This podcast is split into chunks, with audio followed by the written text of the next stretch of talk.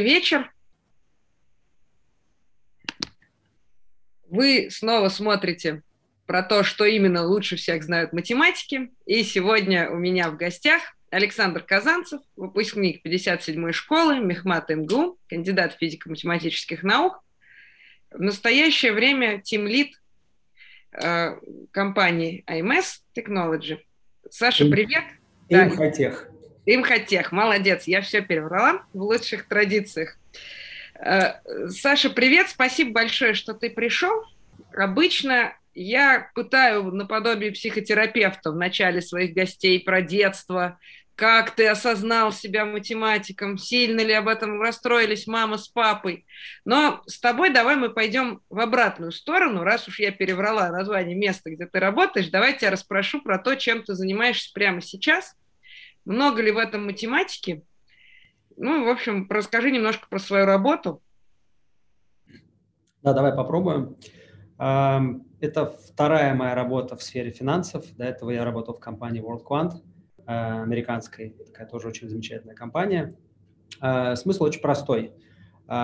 Есть э, разные инструменты финансовые, акции, опционы, фьючерсы, там можно долго рассуждать, чем они друг от друга отличаются – и э, люди торгуют ими, кто-то покупает, кто-то продает. Есть очень много данных а, про эти инструменты.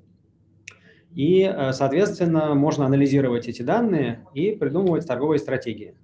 То есть какие-то правила, эм, которые не включают э, человеческую волю, компьютерные алгоритмы, которые говорят, что сейчас надо такой-то инструмент купить, тогда-то надо продать. И в целом, если ты пишешь хорошую стратегию, то Э, ты зарабатываешь на этой стратегии денег. А, стратегии бывают а, арбитражные, когда ты вот точно там купил А, продал послезавтра Б, потом купил С, потом еще что-то сделал и получил денег точно. А бывают такие вероятностные, статистические. То есть ты что-то делаешь, покупаешь, продаешь, где-то выиграл, где-то проиграл. Но вот в среднем, если ты молодец, то э, ты зарабатываешь опять-таки деньги. Значит, много ли здесь математики? Это очень хороший вопрос. А, и работая в предыдущей компании, я на него отвечал так, что чтобы сделать хорошую а, стратегию, тебе надо что-то одно из нескольких направлений. А, либо придумать какую-то классную математику, то есть вот как-то классно анализировать данные, какой-нибудь машин ленинг очень хитрый, либо очень хорошо разбираться в процессах, которые лежат за этими данными, то есть быть как бы экономистом и понимать, что надо поделить А на Б, а не умножить, не вычесть или что-нибудь другое э, сделать. Вот. А, либо построить какую-то классную инфраструктуру, то есть быть программистом а, и сделать что-то такое, что, в принципе, а, с алгоритмической точки зрения, экономической точки зрения не представляет ценности, но является классным программным кодом, который позволяет тебе дотянуться до каких-то мест, до которых другие дотянуться не могут. И продолжая отвечать на твой вопрос, могу сказать, что я сейчас работаю в компании, которая в основном занимается HFT, э, это High Frequency Trading. Э, то есть там много-много сделок происходит за миллисекунды, наносекунды и так далее. И задачи в этой области, они в основном программистские. То есть э, в основном там все понятно, какие сделки хорошие, какие плохие. Надо просто успеть быстрее других. Для этого ребята пишут суперэффективный код, покупают какое-то невероятное железо, там платят безумные деньги, чтобы стоять в коллокации биржи и так далее. Мне всегда вот эта часть была не так уж интересна, мне была более интересна та часть, которая затрагивает математику и модели.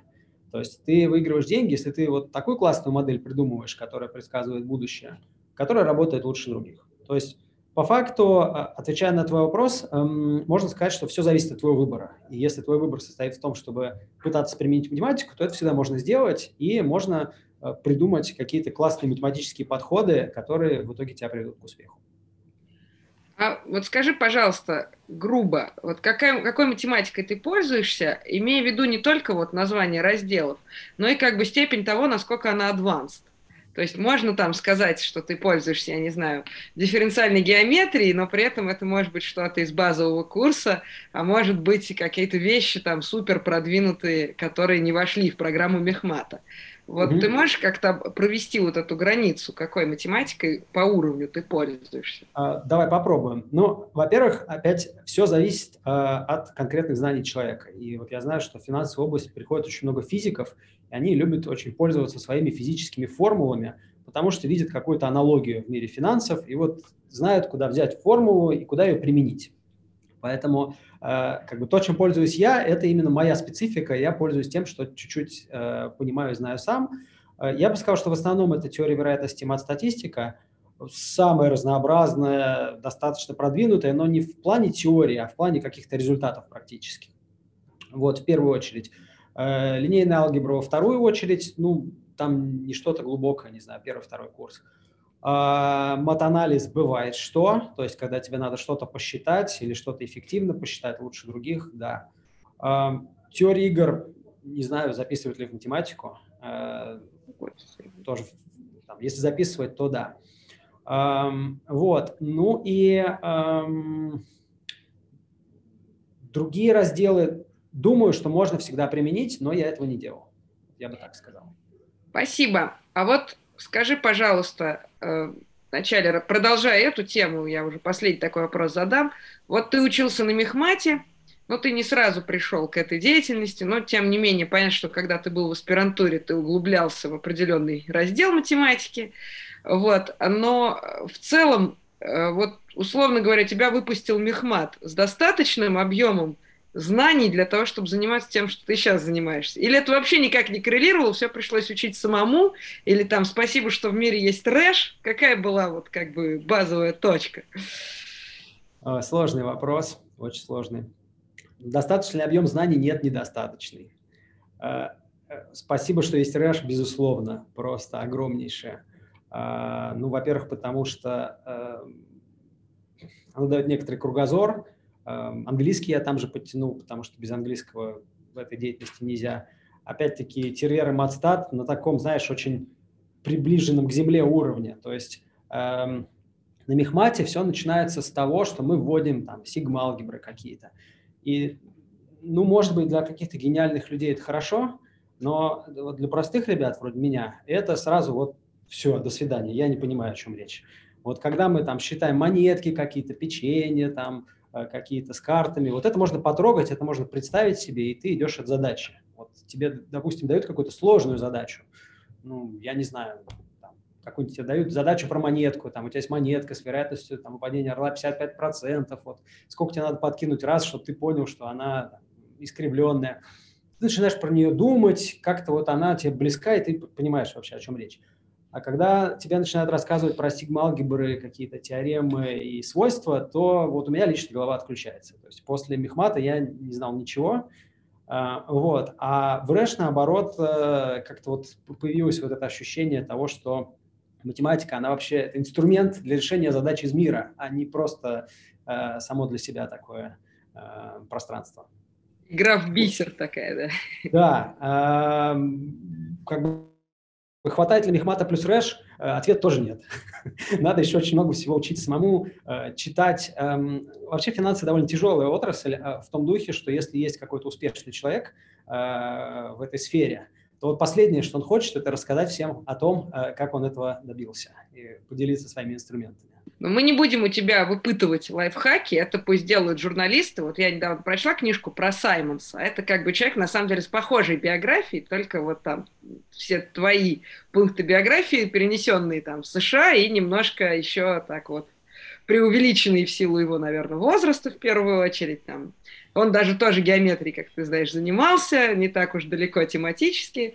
Вот. И потом он, правда, вместо того, чтобы работать на э, ниве образования, он был деканом. Mm-hmm. Вот. А дальше переключился, собственно, на достаточно близкие вещи. И вот там э, основной повод для написания книжки это то, что даже не сам Саймонс, а какие-то люди согласились поговорить о том, как он к этому пришел. Поэтому у меня нет иллюзий, что я тебя сейчас буду, смогу раскрутить на разговор о всяких технических деталях. Мой вопрос скорее, ну вообще цель нашего разговора сегодня, это скорее понять, вот как происходит этот дрифт от такого абстрактного математического мира, очень приятного, но существующего где-то, значит, далеко от реальной жизни, к такой работе, которая, собственно, вот с реальной жизнью связана и при этом не теряет математических своих корней. А скажи, пожалуйста, вот возвращаясь там к более ранней юности, вот в какой момент ты учась на мехмате или после мехмата, понял, что вот тебе интересно что-то еще освоить, кроме вот этого абстрактного мира? Или ты сразу знал, когда на мехмат поступал, что в принципе это вот тренировка для мозга, там, как мышцы накачать, а вообще ты будешь другим заниматься? Как это было? Э, смотри, э, сложный вопрос. Дело в том, что я из академической семьи. Э, у меня папа физик, доктор наук, дедушка тоже физик, и, в общем, туда идет это все вдаль. Поэтому вопрос о том, а, куда я пойду, там, в университет, не университет, вообще не стоял даже. И а, сказать по чести, кандидатскую диссертацию меня заставила защитить семья. Это было, наверное, не мое решение, поэтому, наверное, где-то с середины мехмата, может быть, с младших курсов, а, мне хотелось чего-то прикладного. Потому что, ты знаешь, Наверное, потому что я просто очень люблю жизнь, вот в каких-то таких ее простых проявлениях, радостных. И поэтому вот для меня некоторое чудо, когда можно взять математику, какие-то инструменты и применить и что-то получить. Это как какое-то волшебство. Вот э, ты пришел куда-то, там был массив из ноликов и единичек, а ты взял там чего-то поколдовал и нашел закономерность и сказал, вот завтра будет так. Взял, предсказал будущее. Вот для меня это звучит как некоторая сверхспособность, которая меня мотивирует двигает. А вот в теоретической науке э, так не получается, потому что даже если ты великий математик, и ты какую-то теорему э, придумал и доказал, то очень сложно ее вообще кому-то предъявить или рассказать о ней, то есть даже сформулировать. Вот. А тут э, в применении к задачам из реального мира формулировка очень простая для меня. Ты молодец, если ты умеешь предсказывать будущее. Он сказал, завтра будет вот так-то. И окей, да, завтра так. Может быть, не точно, может быть, там, у тебя вероятность угадать, там, не знаю, 70%. Но ты все равно молодец. А скажи, пожалуйста, вот ты сейчас сам начальник, уже берешь на работу разных людей, там их собеседуешь и так далее.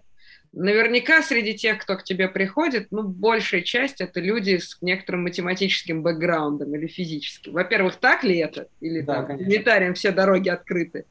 И, во-вторых, э, на что обращаешь внимание, э, как бы как ты вот чего ты ждешь от людей, которых ты берешь, что ты тестируешь у них, и вообще тебе нравится руководить математиками или есть какие-то подводные камни этого, какие-то моменты, которые с ними очень трудные?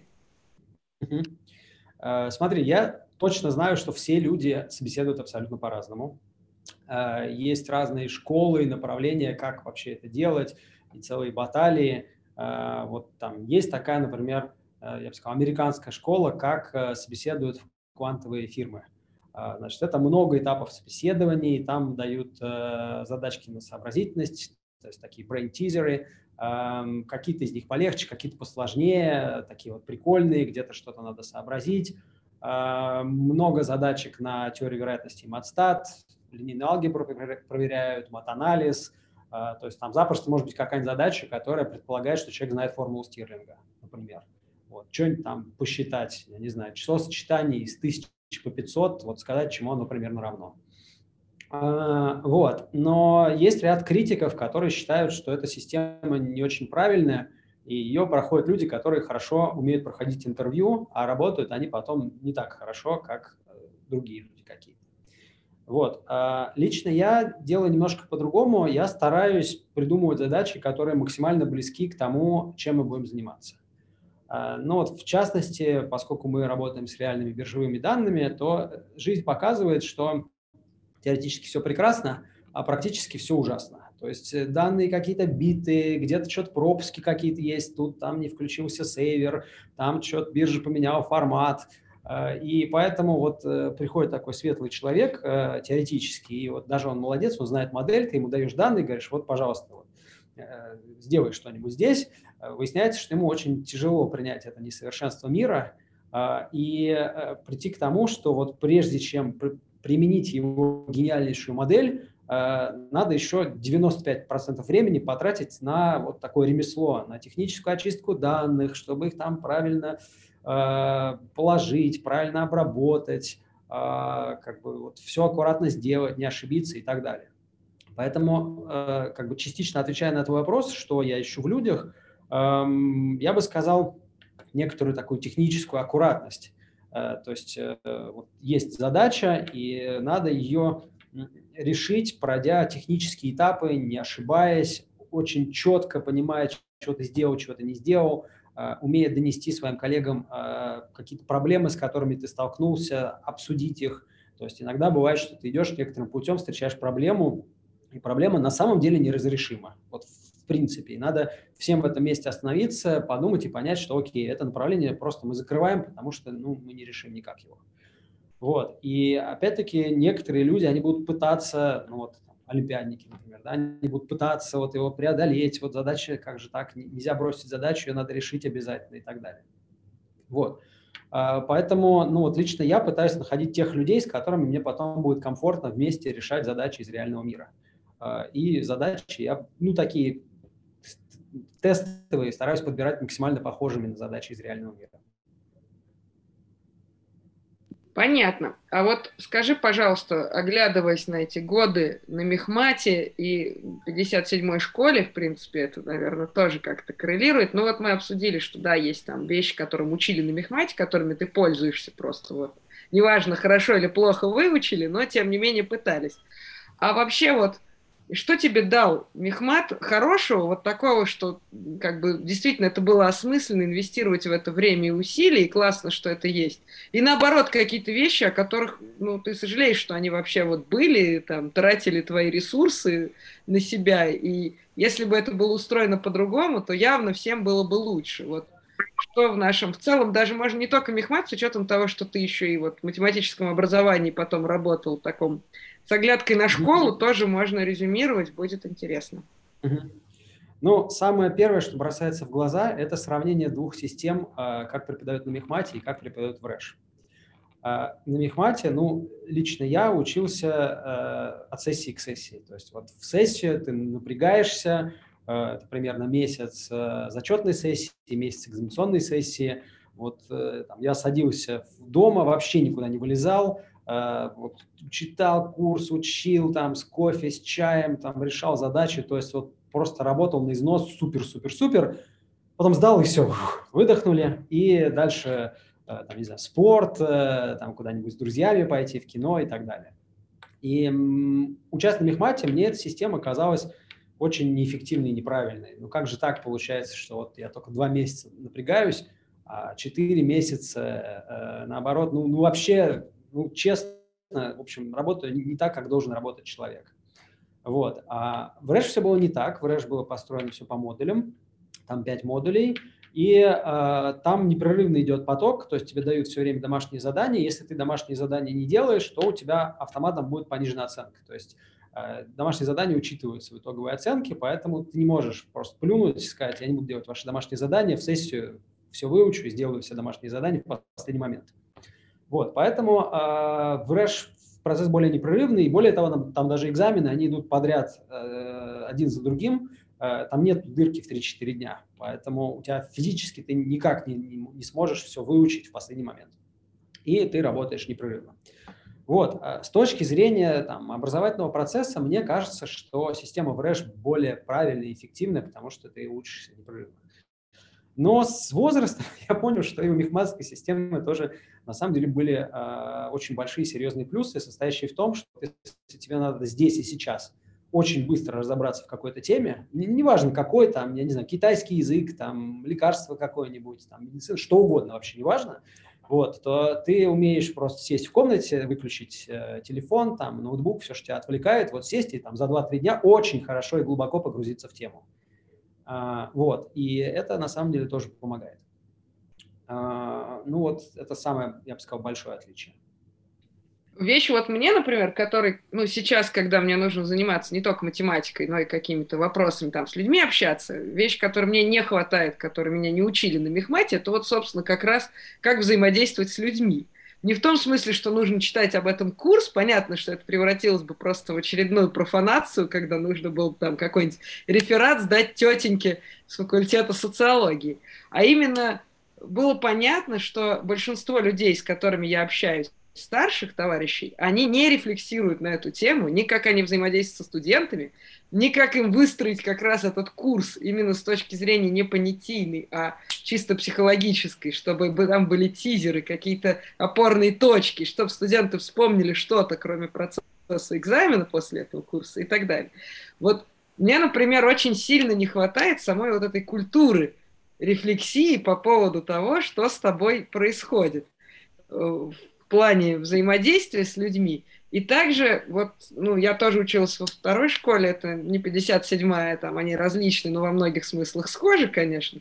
И вот эта культура такого достигаторства, она, с одной стороны, очень крутая, в смысле того, что, да, вот, надо, значит, сделал, там, освоил, выучил и так далее, и постоянно отодвигаешь свои горизонты. Но, с другой стороны, она, мне кажется, вот вообще не оставляет какого-то времени и даже не подразумевает желания у тебя подумать о том, что происходит с тобой, даже не только психологически, но и с точки зрения эффективности, вот как надо было организовывать этот процесс, это вообще все не важно, достиг, значит, бежим дальше. Тебе мешает вот отсутствие этих вещей на работе, вот то, что тебя этому не учили? Или ты прокачал сам, или, может, это мне на Мехмате не повезло, а на самом деле при некотором наборе преподавателя это можно было добиться? Культура общения – это действительно очень важная тема. Вот как раз ты мне напомнила, Э, ряд ситуаций, который у меня возникал. Эм, очень часто есть такой э, сорт людей, олимпиадные программисты. И вот оказывается, что их не все не всегда любят брать на работу, э, потому что они молодцы и пишут классные программы, которые решают какие-то задачки, но многие из них не понимают, что такое работать в команде и не понимают, зачем это нужно делать. И я с этим сталкивался несколько раз тоже, когда человек пишет какой-нибудь код, э, я потом этот код читаю и говорю, что я не понимаю. То есть я говорю примерно так, что я могу это понять в целом. Да, вот я сейчас сяду, там, посвящу этому несколько дней, там, напишу на бумажке, на листочке, я разберусь в том, что там написано. Но вот я не могу это просто взять и прочитать. И это означает, что ты, когда писал этот код, ты не постарался сделать так, чтобы мне это было понятно. И для многих людей это как-то вот ускользает. Как бы. Ну, я же задачу решил, ну какая разница, понятно, непонятно. Вот, а оказывается, что когда ты работаешь где-то в производстве, э, несмотря ни на что, вот моя работа все-таки является производственной цепочкой, то очень важны процессы и взаимодействия между людьми, и иногда надо решить задачу, может быть, не так, не знаю, красиво, а, не так, может быть, изящно, но зато очень добротно, надежно, и так, чтобы все очень хорошо понимали, что происходит, и ты донес свою позицию, свои результаты до остальных людей. Потому что какой бы гениальный человек не был, он не может один все сделать. А если он начинает это делать, то остальные потихонечку отваливаются, он оказывается в вакууме. Вот. То, что ты сказал, напомнило мне еще один сюжет про то, чему не учат э, в университете, и, может быть, и невозможно учить, э, это целеполагание. Э, вот, и некоторый такой тайм-менеджмент. То есть э, программа университета, она такая очень дискретная, и она перед тобой вываливается. Тебе говорят, вот мы будем проходить такие-то курсы в таком-то порядке, вот у них такая программа, теорема 1, теорема 2, теорема 3 там, и так далее. И ты привыкаешь к тому, что жизнь дальше, ну, похожая какая-то будет, что тебе ставят задачи и, и все. А очень часто оказывается, что тебе надо самому выбирать направление, в котором копать и как копать. И э, этому нигде не учат, это приходится вырабатывать.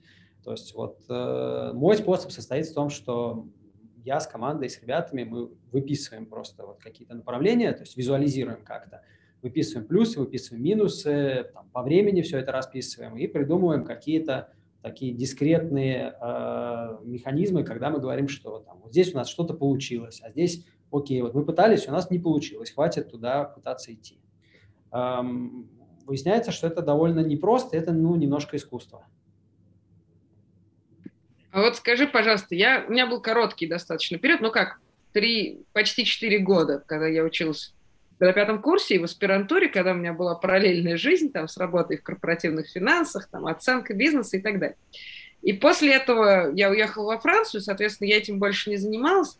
Э, я не могу сказать, что я скучаю по самой деятельности, потому что она была интересной, ну, как бы это пройденный этап, я осмысленно выбирал заняться чем-то другим, но, тем не менее, вот вещь, которой мне очень не хватает там, в профессиональной математике, это как раз командная вот эта игра, это ощущение, даже когда ты занимаешься чем-то с автором, оно все равно не столь явно выражено. Это вот прям как в спорте, настоящая команда, я полузащитник, там он играет в нападении, я на него пасую.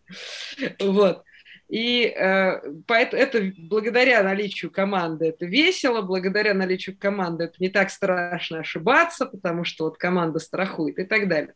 А есть вот у тебя, как у человека, который ушел в бизнес, какие-то вещи в математике, по которым ты скучаешь вот по временам, когда ты был все-таки больше в академии, и связанный с этим вопрос, следишь ли ты за тем, что происходит в области там, теории узлов, в которой ты работал, там, краем глаза, или ты полностью отключился и больше не интересуешься?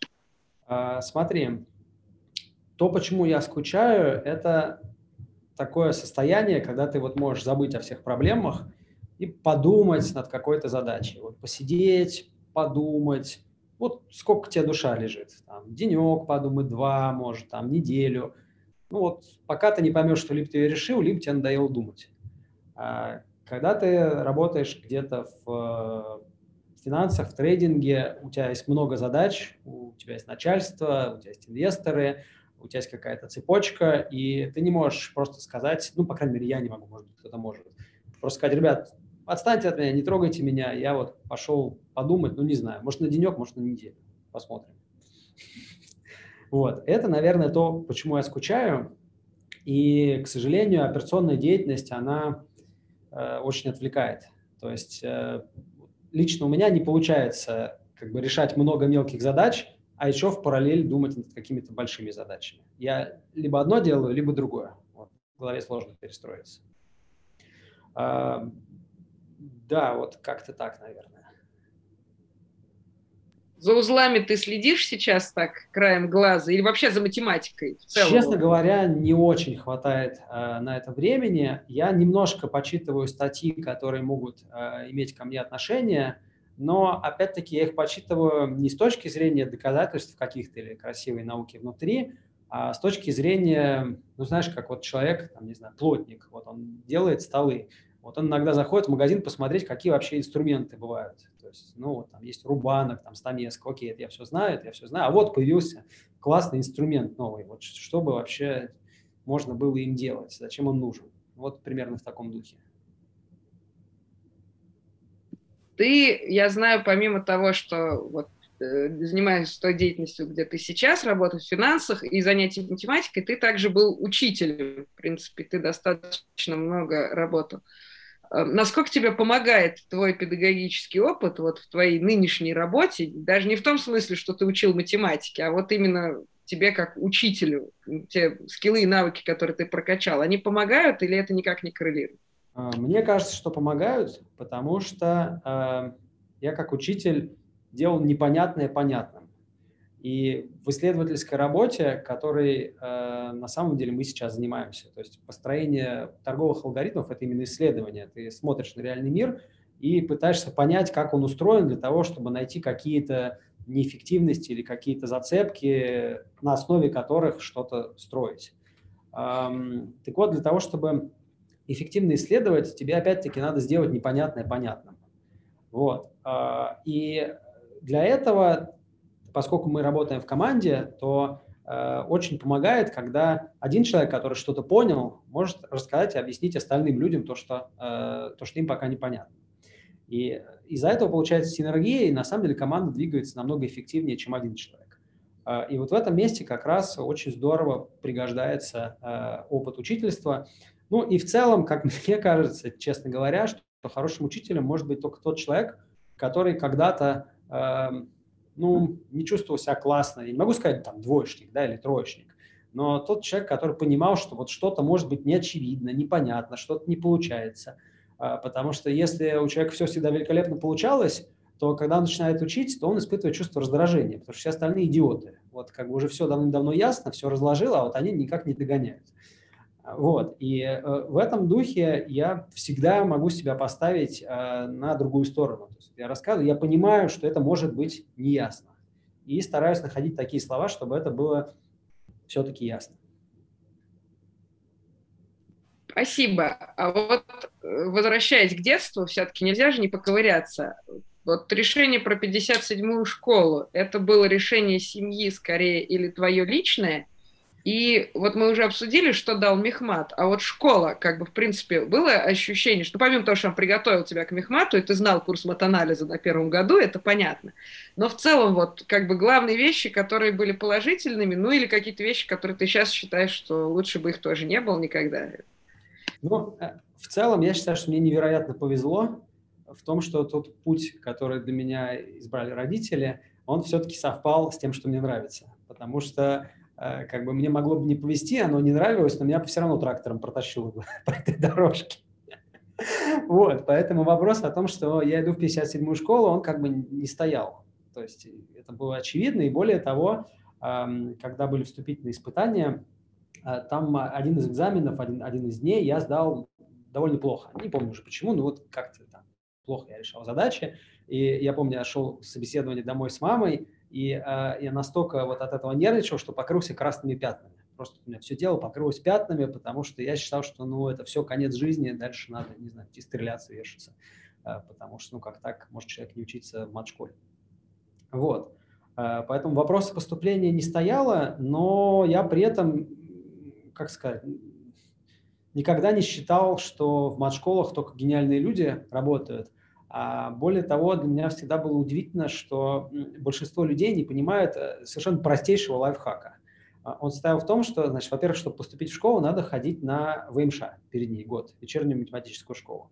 А во-вторых, не просто ходить, а вот ты пришел на ВМШ и сколько ты задач решил. Вот я когда приходил первые разы, я решал там одну задачу или две из шести.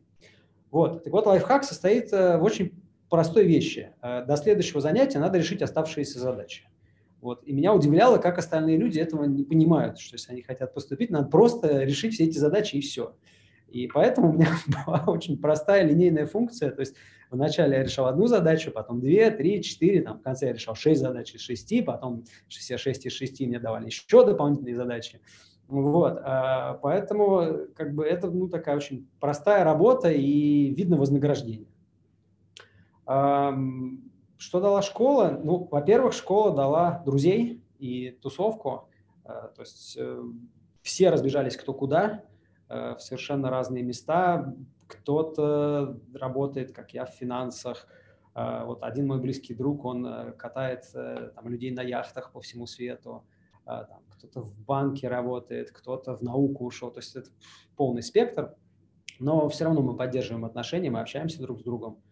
Вот. А, во-вторых, важнейшее, как мне кажется, умение э, школа дала – это умение понимать, от, отличать верное от неверного. То есть вот э, и, и говорить, что окей, вот это я понимаю, а вот это я не понимаю. А, и таким образом э, изначально такой враждебный мир, непонятный, он делится на какие-то области, некоторые из которых тебе комфортно. Говоришь, окей, хорошо, вот я всю вашу математику не понимаю, но вот, не знаю, дроби я умею складывать, окей. Вот, там, через полгода, окей, там, я умею складывать дроби и, там, не знаю, немножко графики функций рисовать. И потихонечку расширяя эту область, ты э, все более и более комфортно себя чувствуешь. И таким образом психологически просто ты э, очень дискретно умеешь э, отвечать на разные вопросы про мир вокруг себя. Вот. Ну, а кроме того, вот это вот достигаторство, как, про которое ты говорила, это, наверное, тоже очень здорово. То есть это тоже навык, который пригождается в жизни. Еще вопрос задам про Мехмат и призову своих слушателей задавать вопросы. Они в основном пишут в чат, но если кто-то хочет спросить голосом, то тоже в чат запишитесь. Вот. А я спрошу вначале про Мехмат такой, такую вещь.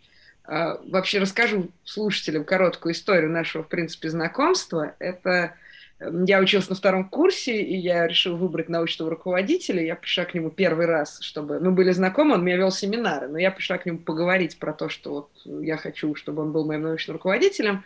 Он опаздывал, как это водится на Мехмате, вот, и э, его вместе со мной ждал еще один человек, это был Саша, вот мы познакомились, тогда я подумала, что, наверное, это хороший выбор, потому что совершенно очевидно, человек очень вменяемый, вот, интересный собеседник, и абсолютно адекватен, потому что до этого у меня были такие страхи, что вдруг я приду, а там будет только вот такой hard science, только хардкор, и я не смогу просто прижиться в этом коллективе, как могло бы быть на некоторых кафедрах на Мехмате. Но все обошлось. Слушай, вот ты говоришь, что тебе там курсе на втором уже было понятно, что тебе любопытно, как прикладывать математику. А как тебе удалось тогда не пойти там на кафедру теории вероятности или куда-нибудь в такое место? Да. Потому что у Саши все-таки диссертация по теории узлов – это не самый очевидный кусок. А, да, давай расскажу. Значит, а, в школе я очень любил геометрию а, школьную и всякие красивые задачки – и э, поэтому мне показалось на втором курсе, что высшая геометрия и топология на мехмате – это ну, более-менее похожая область. Значит, жизнь показала, что нет, это, это, это вообще совершенно другое направление, но я тогда этого не знал. А, это первая мысль. И вторая мысль состоит в том, что я действительно тоже выбирал научного руководителя, и э, наш с тобой научный руководитель, он очень выдающийся человек – и э, он меня тоже вел в семинары, и он как раз обладает тем замечательным свойством, что он очень здорово объясняет. То есть вот э, понятно объясняет, все ясно, хорошо и по полкам. Ну, правда, к сожалению, из моей дырявой головы часть вываливалась, поэтому на семинаре все было понятно, а вышел за дверь, уже стало непонятно, но это уже моя специфика. Вот, поэтому, да, я, пожалуй, вот выбирал кафедру как бы из-за из научного руководителя. А, не могу сказать, что научная деятельность мне далась легко, но в частности э, задачи, которые передо мной поставили, э, вот когда я защищал э, кандидатскую диссертацию, первое, первое время, вот практически до момента, как я, собственно, решил, она выглядела передо мной как вот такая стена вертикальная. То есть вот вообще не ясно, что делать, вот как к ней поступиться и как подойти. Э, ну, я что-то пытался делать, там статьи какие-то читать, э, вот, ну, ну просто никак, вот, никаких продвижений. Но в некоторый момент случился такой переломный, когда э, я с присущей мне настойчивостью вот в очередной раз пришел к научному руководителю и сказал, что вот вы знаете, я вот, вот до сих пор не понимаю, что делать. Вот я, в общем, не могу сказать, что я все попробовал, но вот я там то читал, все читал, ну вообще никак. Вот. И он сказал, ну, не такими словами, но смысл примерно такой был. Ну, типа, если ну, совсем такой дурак, ну, возьмите, пожалуйста, там, компьютер, напишите программу компьютерную, которая, ну, просто вот простые случаи переберет, там, да, размерность, не знаю, 20, 30, ну, просто вот, чтобы на них посмотреть. Я сказал, о, это я могу. Вот это я понимаю, что делать, это я могу. То есть придет к успеху, не придет, я не знаю, но вот это все, все ясно. И как раз э, я заперся на недельку примерно дома, Э, написал такую программу и в очередной раз к нему пришел, э, сказал, вот моя программа, вот там ворох того, что она нарисовала, вот в частности, значит, вот интересный случай. Он так посмотрел, говорит, да вы что? А это же контрпример, оказывается, к утверждению, которое мы пытались доказать. Ну, э, и таким образом оказалось, что действительно то, что у меня не получалось доказать, как бы не получилось бы никогда. Вот. А таким образом удалось все-таки пролезть. У меня, на самом деле, тоже довольно забавная история про то, как я наукой занимался вот в этом возрасте примерно, потому что мне дали задачу на диплом.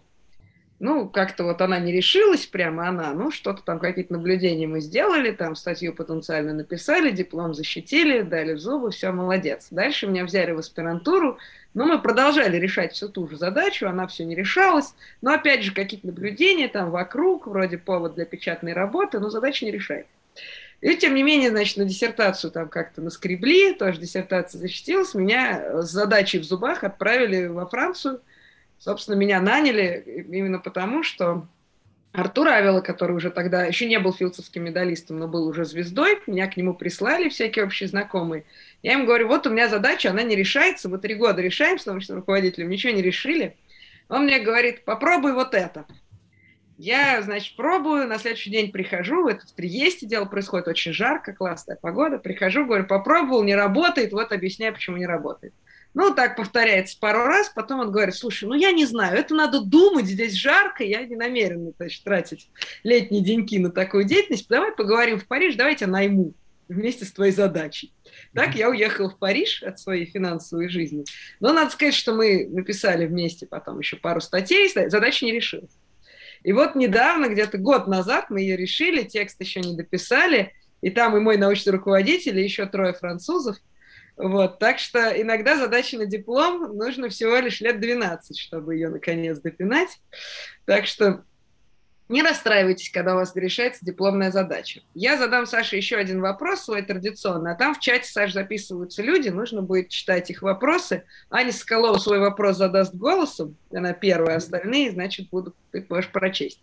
Но я вначале спрошу, я последнюю вещь, я же все-таки декан матфака в ШЕ, как ты знаешь, и я всех своих гостей прошу мне что-нибудь посоветовать, как сделать факультет лучше. Вот, посоветуй мне что-нибудь с позиции своего большого разнообразного опыта. Как сделать факультет лучше? Это хороший вопрос очень.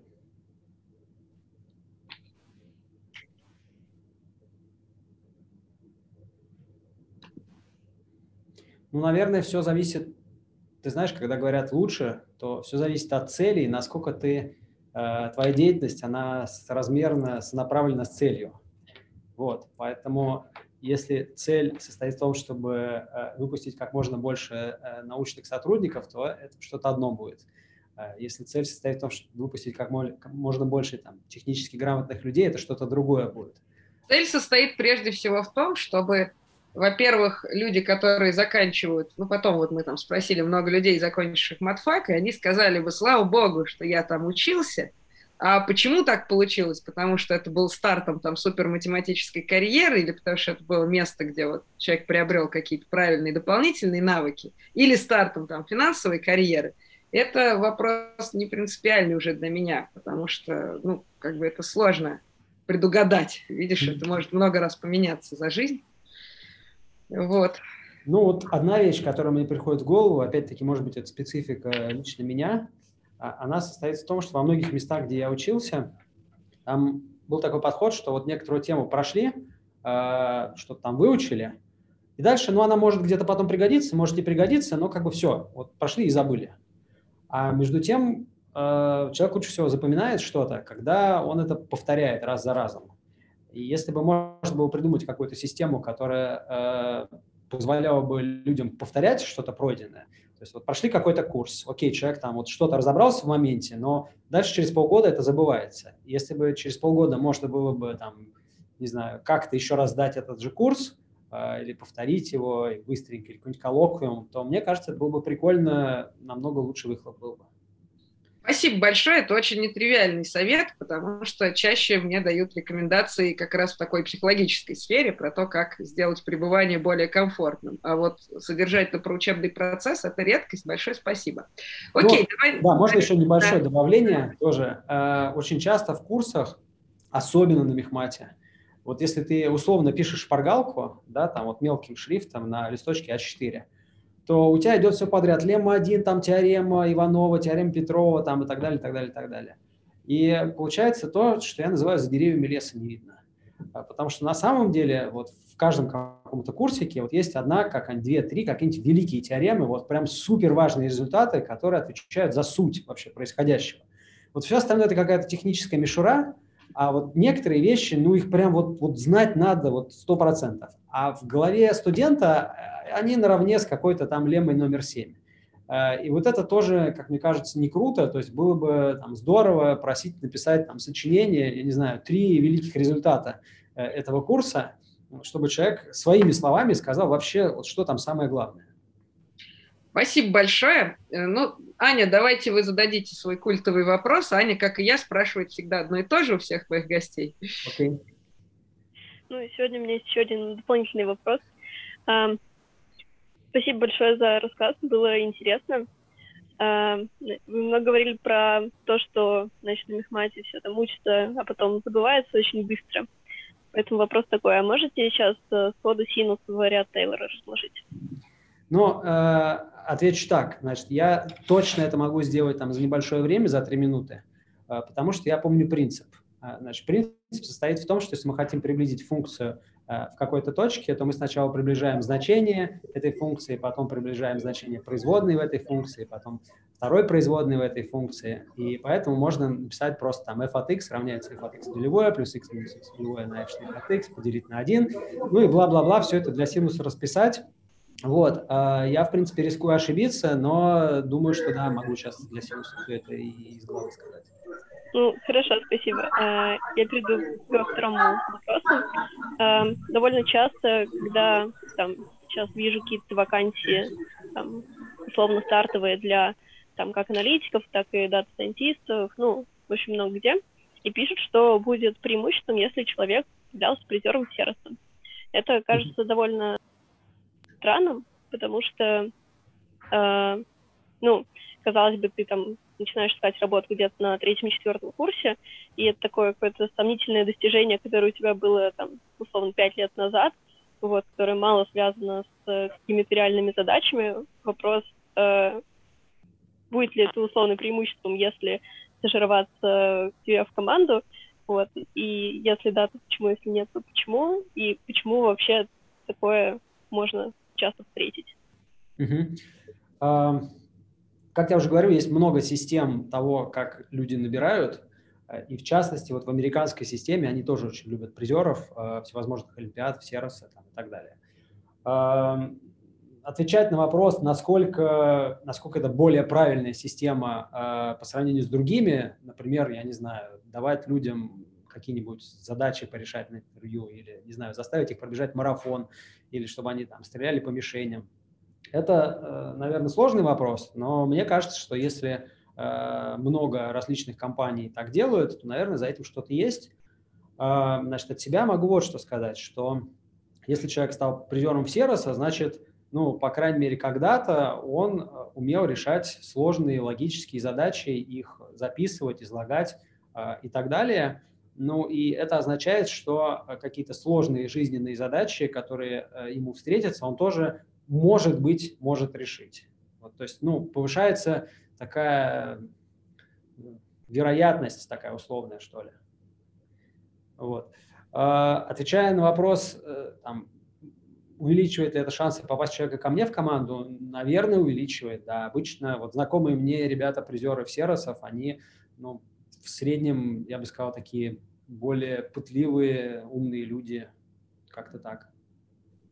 Спасибо. Спасибо, Саш. Да, там остальные вопросы в чате довольно длинные, все их могут читать. Если можно, я тебя попрошу просто самому посмотреть в чат, чтобы мне не зачитывать все подряд. Да, вот э, э, второй вопрос про ощущение того, что, эм, что люди не создают что-то реальное, а занимаются деятельностью для э, генерирования денег, то есть спекуляции. Это великолепный вопрос. Э, и на самом деле очень многие люди, действительно в индустрии, в которой я работаю, они э, внутренне э, мучаются этим ощущением э, и действительно считают, что, может быть, они такие как бы паразиты на теле общества, которые ничего хорошего не делают, а просто как бы гребут к себе деньги, и в целом непонятно, чего хорошего в этой деятельности. Вопрос этот философский. Э, я для себя считаю, что это не так. И в частности, э, есть вот какой очень важный аргумент. Э, предположим, что у нас есть э, покупатель чего-нибудь, я не знаю, нефти, есть продавец тоже нефти. А, и если бы не было спекулянтов, то а, могло такое произойти, что покупатель придет на рынок 2 часа дня, а продавец придет в 4 часа дня. И они друг с другом встретиться не смогут. То есть а, вот эта вот сделки, от которой на самом деле выигрывают все, просто не произойдет. Если на рынке присутствует очень много посредников, которые у продавца в начале в 2 часа дня купят нефть, потом еще 10 раз ее перепродадут, а потом продадут а, в 4 часа дня, а, собственно, покупателю, эта сделка случится. Поэтому а, вот все конторы, которые занимаются спекуляцией, они на самом деле оказывают пользу обществу, они предоставляют ликвидность. То есть они дают возможность в любой момент прийти на биржу или в какую-то точку, где обмениваются товарами, и по очень хорошей, очень правильной цене что-то купить или продать то, что тебе нужно. То есть, по сути, это такой сервис. Э, условно, как вот там, у тебя есть, не знаю, доллары, и ты знаешь, что там обменка, она работает, не знаю, только с 9 утра до 6 вечера. А так у тебя есть супер-пупер обменка, которая работает 24 часа в сутки, э, и в любой момент ты можешь э, свои доллары поменять, заплатив очень-очень маленькую комиссию. На самом деле это ценная услуга. Спасибо. Там есть еще страждущие. Окей. Про HFT. Да, хотелось спросить, в чем, э, да, в чем роль квантов в HFT? Э, ну, опять-таки, HFT – это очень большая отрасль, большое направление, и там бывают разные задачи. Значит, в целом отрасль можно охарактеризовать как э, high-frequency trading, то есть очень-очень много сделок. Вот все, что описывает эта область. Э, я сказал, что виденные мною примеры, они скорее, ну, такие не особо, не особо умные, что ли, в кавычках. То есть, э, как правило, это что-то типа, есть два похожих инструмента, на одном поехала цена, надо успеть купить второй, пока цена не выросла. Но это не обязательно так. И бывают примеры, когда нужно делать что-то умное. Например, бывают биржи, которые э, выдают не все данные, а такие, то, что называется, снапшоты, как, как бы снимки. И поэтому то, что происходит между этими снимками, ты можешь только догадываться. Э, и вот степень того, насколько ты хорошо догадался, это как раз задача для машин-ленинга э, или чего-нибудь в этом духе. Вот. А, кроме того, бывают э, такие задачи, э, например, ты хочешь что-то купить, но ты хочешь поставить такую заявку, э, которая не купит по существующей цене, заплатив спред, а встанет в очередь и подождет, пока кто-то другой э, заплатит эту цену и перекроет спред, у тебя купит. Так вот, тебе э, надо очень правильно э, подбирать момент, когда встать в очередь. То есть сделать так, чтобы очередь дошла до тебя вот именно тогда, когда нужно, а не в другой момент. Э, кроме того, из интересных задач, опять-таки, есть э, задача анализа ситуации. То есть вот есть какая-то стратегия, она что-то делает, и поскольку это HFT, то это такая черная коробка. То есть вот ты нажал кнопку, дальше у тебя произошло 10 миллиардов сделок в течение дня, где-то там на бирже, что-то там, у тебя есть только лог в несколько гигабайт, и вот результат. Вот там ваши деньги, не знаю, вы заработали, вы там, потеряли деньги. Это, безусловно, надо как-то анализировать, э, правильно разбирать ситуации, говорить, что вот здесь все работало так, как мы хотим, а здесь не так, как мы хотим. Э, и поэтому задач на самом деле довольно много.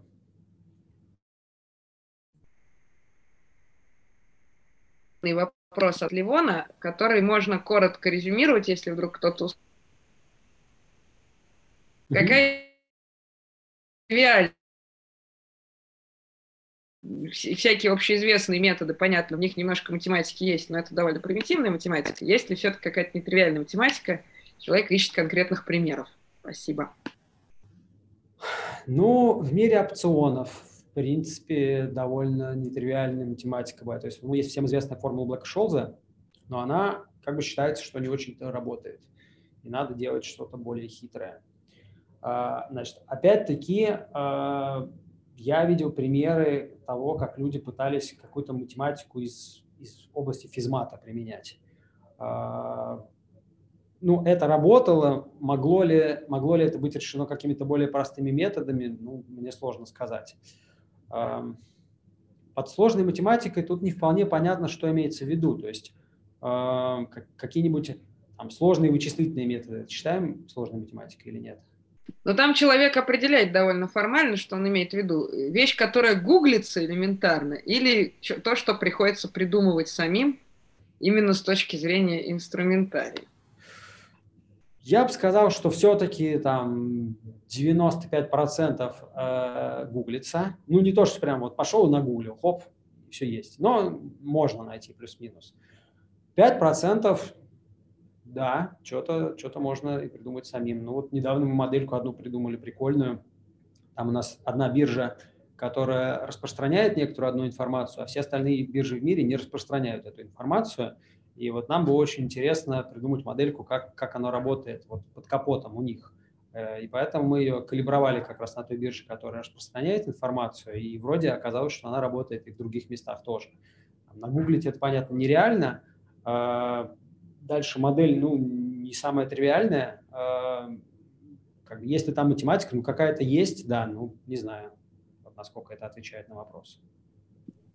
Там есть вопрос от Матвея. Если кто-то хочет что-то еще спросить, то спрашивайте прямо сейчас или уточните один из вопросов, которые уже задавали, потому что мы постепенно приближаемся к завершению. Пока Саша читает от Матвея вопрос, вы можете еще что-то дописать. Так, какой формат отстройки рабочих процессов для вас кажется более успешным? Принцип конвейера в решении задач по созданию торговой модели, когда каждый человек отвечает за определенный модуль формат, когда несколько человек или небольшая команда отвечает за полный цикл. Да, это очень хороший вопрос. Я видел обе модели. А, значит, мне модель номер один не очень нравится тем, что там возникает огромное количество неэффективностей на стыках модулей. То есть вот одни люди делают один модуль, другие люди делают другой модуль, дальше вот все эти модули складываются. И в целом эти модели как бы рабочие, но выясняется, что если бы нашелся человек, который видел бы всю цепочку от начала до конца, он бы схватился за голову. Вот, потому что происходит что-то вообще непонятное. Поэтому лично я предпочитаю для небольших команд как раз, чтобы все люди понимали, ну, плюс-минус все процессы. То есть кто-то один там, конечно, чуть лучше в одной области, кто-то другой в другой, но в общем и целом все работают над одним и тем же. Но, тем не менее, вот этот метод конвейера, он дает тоже классные результаты. Вот компания WorkQuant именно так и устроена. То есть там есть очень много э, людей, которых называют ресерчерами в этой компании. Они разбросаны по всему миру. Они строят какие-то модельки, то есть им условно скидывают э, матрицу с числами и говорят там, придумайте другую матрицу с числами, которая там что-то, что-то там, какую-то модель. Потом есть люди, которые берут уже результаты их работы, как-то комбинируют Дальше есть следующие люди, которые комбинируют результаты э, работы этих, ну и так далее. Вот. И выясняется, что э, любой из этих э, людей на самом деле не понимает, как его кирпичик э, действует в общей цепочке. И более того, если его как бы выдернуть и сказать, вот сделай, пожалуйста, такую же там, стратегию, то он, он не сделает. На самом деле у математиков таких профессиональных это тоже бывает, когда ты пишешь с авторами, бывает ситуация, когда вы все все понимаете и просто вместе думаете, а бывает ситуация, когда у каждого есть свой кусок, и потом вы сшиваете, и второй способ иногда дает очень крутые результаты, когда приходят люди из разных областей, но иногда рождают совершенно дикие какие-то моменты, потому что они на самом деле недопоняли друг друга, и когда появляется тот, кто владеет методами из обеих частей, он вдруг обнаруживает, что либо они просто ошиблись, либо, если они не ошиблись, то, грубо говоря, рассказывать эту работу некому.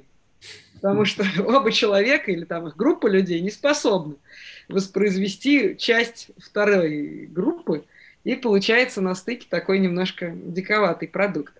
Коллеги, еще вопросы быстрые, на одну минуту есть ли к Саше? Да, вот Кирилл Бессонов что-то спрашивает. Угу. Угу. В западных компаниях постоянно встречается разделение на quant research и quant trader. А, в чем кулинарная разница и что считается более сложной работой? А, я отвечу, основываясь на опыте из World Quant. Значит, там разделение такое. Quant researcher – это человек, который ищет закономерности в данных.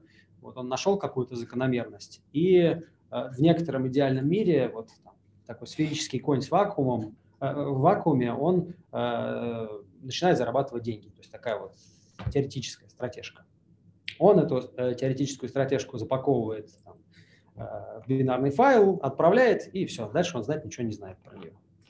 Эм, второй человек, трейдер, он как раз видит много вот этих вот запакованных файликов, и он пытается отличить хорошие от плохих, э, найти те, которые действительно являются стратегиями, от тех, которые э, не являются, как-то их там отсеять, выкинуть, После этого, опять-таки, все это вместе комбинирует, а, накладывает ограничения из реального мира и пытается это торговать, и каждый день грызет ногти и смотрит, там, что случилось, почему денег заработали, денег потеряли, вот, а, как же быть, там, может, его выгонят, уволят и так далее.